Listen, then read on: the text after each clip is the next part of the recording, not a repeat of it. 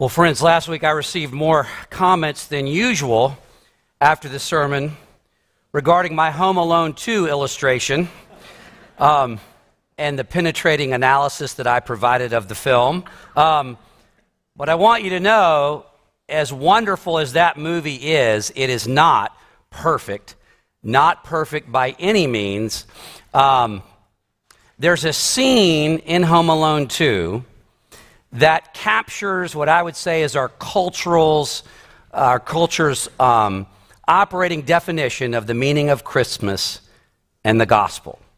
And if you've seen Home Alone 2, there's this poignant scene where um, Kevin and the woman who's the bird lady, if you remember, the woman that goes to the park, who has all the birds on her, she lives. Do you remember where she lived in the movie?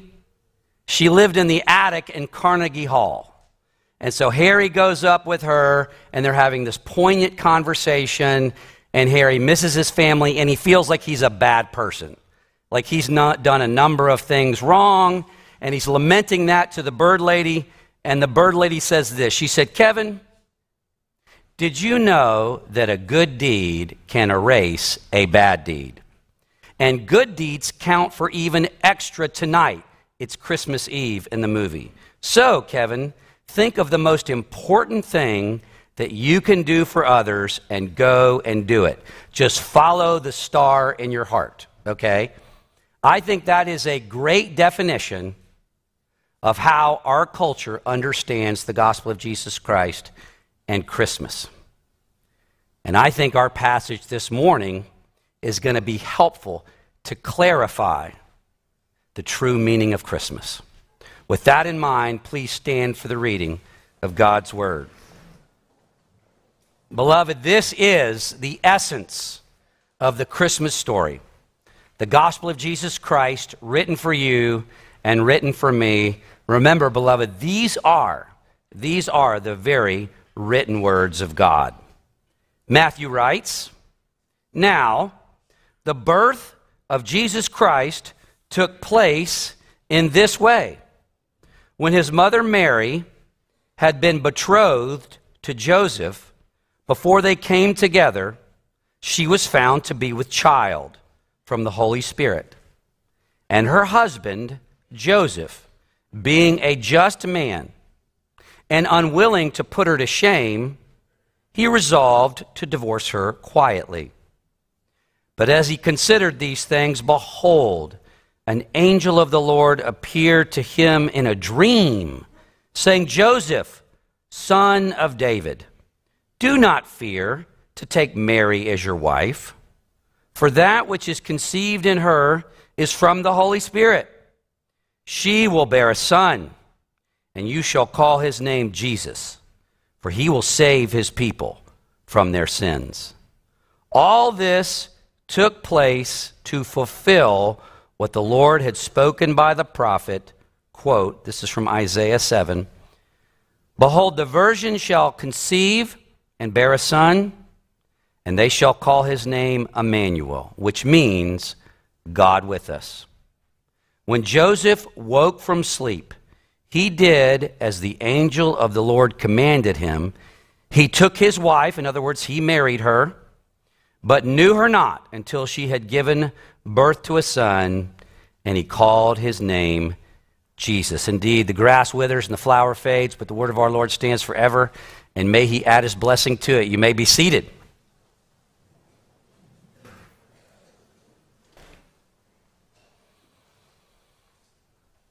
So, um, in watching another Christmas movie this past week, I think my, you know, maybe my personal favorite, along with Home Alone 2, It's a Wonderful Life. Like, how could you not like It's a Wonderful Life? Raise your hand if you've seen that movie. Please tell me. Okay, as many as has seen Home Alone 2, so that's good. Uh, really, today it's hard to use movie illustrations because so few people see the same movie. You got Netflix, Amazon Prime, Hulu, but these classics are pretty much appreciated by everybody. And you know the storyline of It's a Wonderful Life. It's set in 1946. George Bailey is the main character, and there is a financial crisis in the movie, and people are making a run on the bank at his savings and loan, and he doesn't have enough cash on hand to give the people all of their money. It's a crisis. And then his uncle, remember what his uncle's name was? Little trivia. Uncle Billy had lost $8,000, which put them in further distress. And that amount of money in today's dollars would be over $100,000. And so George Bailey is distressed. He is heartbroken. He doesn't want, doesn't know what to do. So he goes to the bridge. He's going to throw himself off the bridge and take his life until his guardian angel appears. Clarence, okay? And Clarence gives him a what if scenario. What if you had never been born? You wish you were never born? Well, let's do a what if. I'll show you the consequences to Bedford Falls as if you had never been born. And so then he puts George into that reality, letting George see firsthand what would have happened had he never been born. Well, it got me to thinking a little bit about another what if. What if Joseph, husband to Mary, would have gone ahead and quietly divorced Mary? You know, if, if, if through some kind of divine providence, Joseph could have seen into the future to all the ramifications, the consequences, had he followed through and divorced her, what would the consequences have been? Maybe over lunch you could discuss what you think, theoretically speaking, the consequences of Joseph divorcing Mary would have been to your redemption and mine. How does the text describe Joseph, husband to Mary? How does it describe him? What kind of man is he or was he? You know this. What was he? What does the text say? He was a righteous man. And when he found out that Mary was pregnant, he was a follower of the Old Testament, the Pentateuch. And what does the Old Testament say if someone finds out that their spouse has been unfaithful, if there's something indecent about their spouse, they were, in that context, allowed to grant a certificate of divorce and pursue a different life. And so Joseph, being a righteous man and not wanting to cause a scandal, resolved to divorce her quietly, as was his right in the law. When an angel of the Lord appears and says, Don't do that, what is conceived in Mary is from the Holy Spirit. And now Joseph has a decision to make, does he not? Because if Joseph goes through with it, Joseph is still subject to being viewed with some suspicion. Because people would know when they get married, and they would see the timing of the birth of Jesus, and people could do math back then. And so Joseph had a decision to make. He had to count the cost of what it would mean to marry Mary and to take on this child and to live this life that was before him. The reason it says divorce is because, in that context, which makes it even more difficult, is betrothal. In first century Judaism, betrothal is different than our understanding of engagement. Okay, the way that we uh, precede marriage in our culture is you get engaged. That is an informal and non legal agreement. You could, um, you know, go back. You, you, you could take the ring back or whatever. You don't have to get married. But in this context, betrothal was a legal act. It was a legal act, it was a cultural act. There would have been lots of people there celebrating the betrothal of these two people. And so, if Joseph decided to divorce her, that would have been well known that they had gotten a divorce. What would that have done to Mary? Had he proceeded forward, legally secured a divorce, what would that have meant? What do you think? that would have stigmatized Mary in ways we can't imagine. It would have subjected her to what? It could have subjected her to capital punishment via stoning. At a minimum, Mary would have been stigmatized if Jesus was born without a father. Possibly stoned to death, potentially. What else would it have done? I had someone a couple weeks ago, a dear friend, come up um, after the service and say that in a Sunday school class, they had heard that Joseph was Jesus' father. And this person was a little curious because Jesus did not have a biological father. So, how can it be said that Joseph is Jesus' father? What's the answer to that? Joseph was Jesus' legal father. And so Jesus' ancestry goes through his father. Joseph was of the house of David. The consequences of Joseph divorcing her quietly would cut off Jesus from his legal ancestry, connecting him back to David and qualify him, or maybe in this case, disqualifying him from being our Messiah. There was so much on the line, theoretically, for Joseph's choice. What would he do? Now, Joseph was an incredibly faithful man, a righteous man. And so when he heard the word of God through the angel, he trusted the Lord, he obeyed, he went through with it. Amazing the kinds of people that God provides for these kinds of things. But this was not the first time a Joseph had come to the rescue. I think the author of Matthew, I would argue that the author of Matthew is intentionally wanting you to hearken back to another Joseph. This is not the first time that circumstances quasi like these have happened. Okay, let me read to you Matthew 1:16. It's not in your bulletin, it's not in the scripture reading.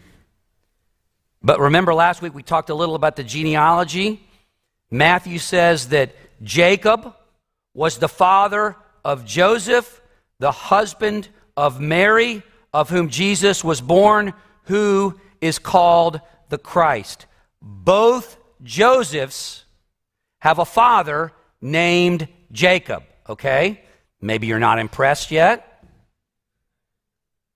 Both Josephs received dreams that were given to them that helped the very salvation of the people of God. Do you remember Joseph of the coat of many colors? The dreams that God gave to him, his dreams that he would rise to power. It would prefigure the dependence of his family on him. It laid the groundwork for his rise in what country? Egypt, from which God redeemed his people and brought them out by a mighty hand. Joseph, husband of Mary, did he have a dream? How many did he have? Joseph, husband of Mary, father of Jesus, had four dreams. Okay? His dreams not only gave him the information to go ahead and marry Mary today, his dream later led them to what country? Y'all know this. To Egypt. To flee Herod. After which God brought Israel, who is Jesus? He's the new Israel, the true Israel, led Israel out of Egypt back into the promised land. It is absolutely amazing to see the parallel of these two figures that God used to save his people, to preserve Israel, to help secure your salvation and mine. Now, we could talk about how wonderful those Josephs are, and that would be a good thing to do. But it speaks far more to the providence of God, the wisdom of God, the, the intelligence beyond our wildest comprehension of God, who could give to us an Old Testament precursor, an Old Testament Joseph who would foreshadow this new covenant reality. Like, that is stunning. Everything in the Old Testament is pedagogical, it's foreshadowing. It's foreshadowing the Jesus who would come. The new covenant, the New Testament looks back to the Jesus who has come. Think of all of the providential events that had to come together for the first Joseph and then later the second Joseph. God, in his providence, provided just the right man to care for us, to provide for the Lord Jesus. That is absolutely amazing. Through God's provision of Joseph, we get Jesus. What is Jesus' name in the text? And we've talked about this before. This is how I keep you awake as I ask you questions, okay? What is Jesus, the Greek word or name Jesus? It's the Greek term for what Old Testament name? Joshua, which means what? It means God saves. Not only does God save, but this is a fulfillment of what prophecy we said? What prophecy is being fulfilled here to the letter over 700 years after the prophecy was given?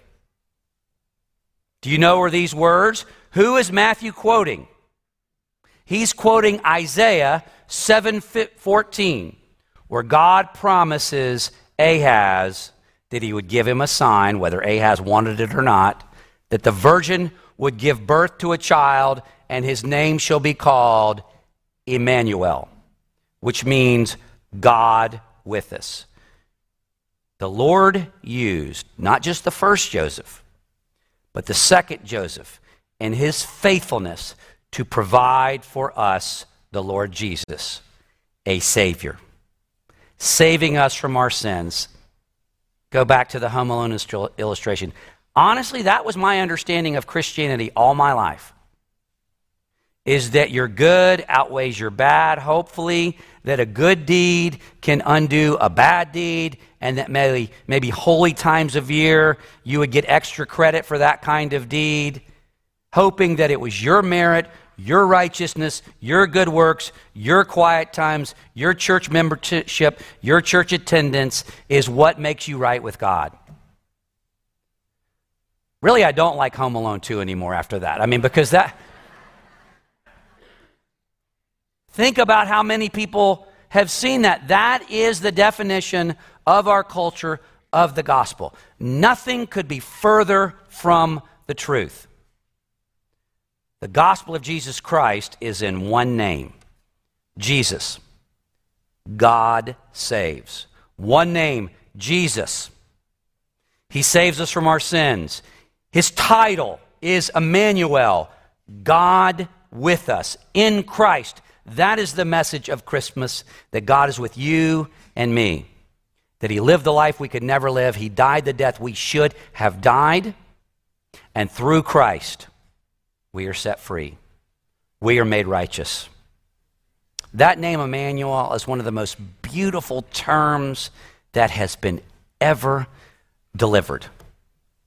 Christ is our Emmanuel. I hope and pray that that never gets old. I hope and pray that these kinds of Advent sermons never get rote or routine. The greatest miracle that has ever happened in the history of the world is the incarnation of Jesus Christ.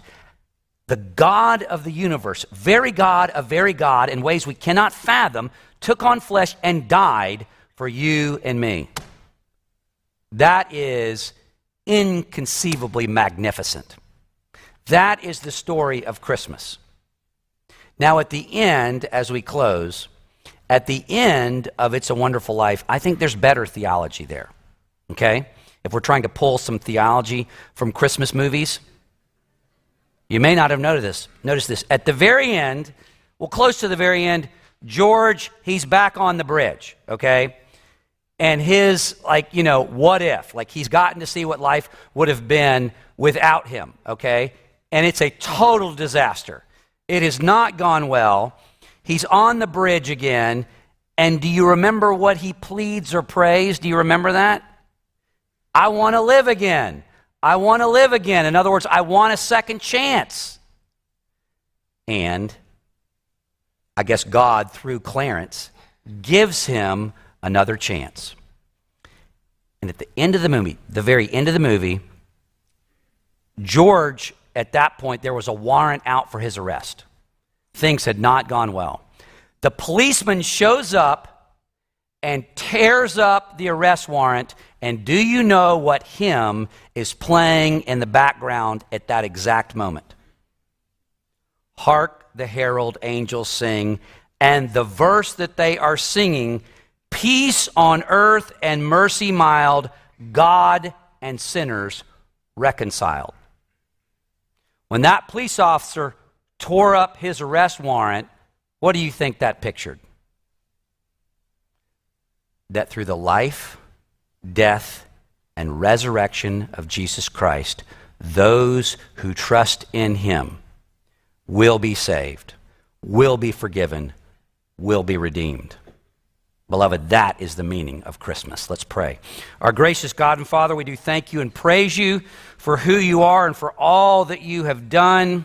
Father, we thank you that in the fullness of time, or at just the right time, you sent your Son, the Lord Jesus Christ, born of a woman, born under the law. You sent your Son to be born under the righteous requirements of the law to fulfill the righteous requirements of the law for a people who never could, so that we could receive redemption from our sin and be adopted into the family of God. We thank you that in the Christmas story, we learn about a Savior named Jesus, which means God saves.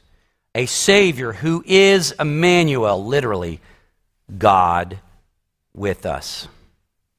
Holy Spirit of the living God, impress this truth onto our hearts. Help us appreciate the gospel of Jesus Christ.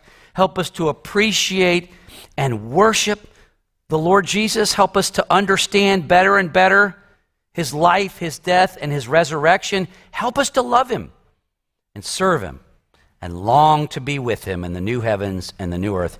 We pray in Jesus' name. Amen.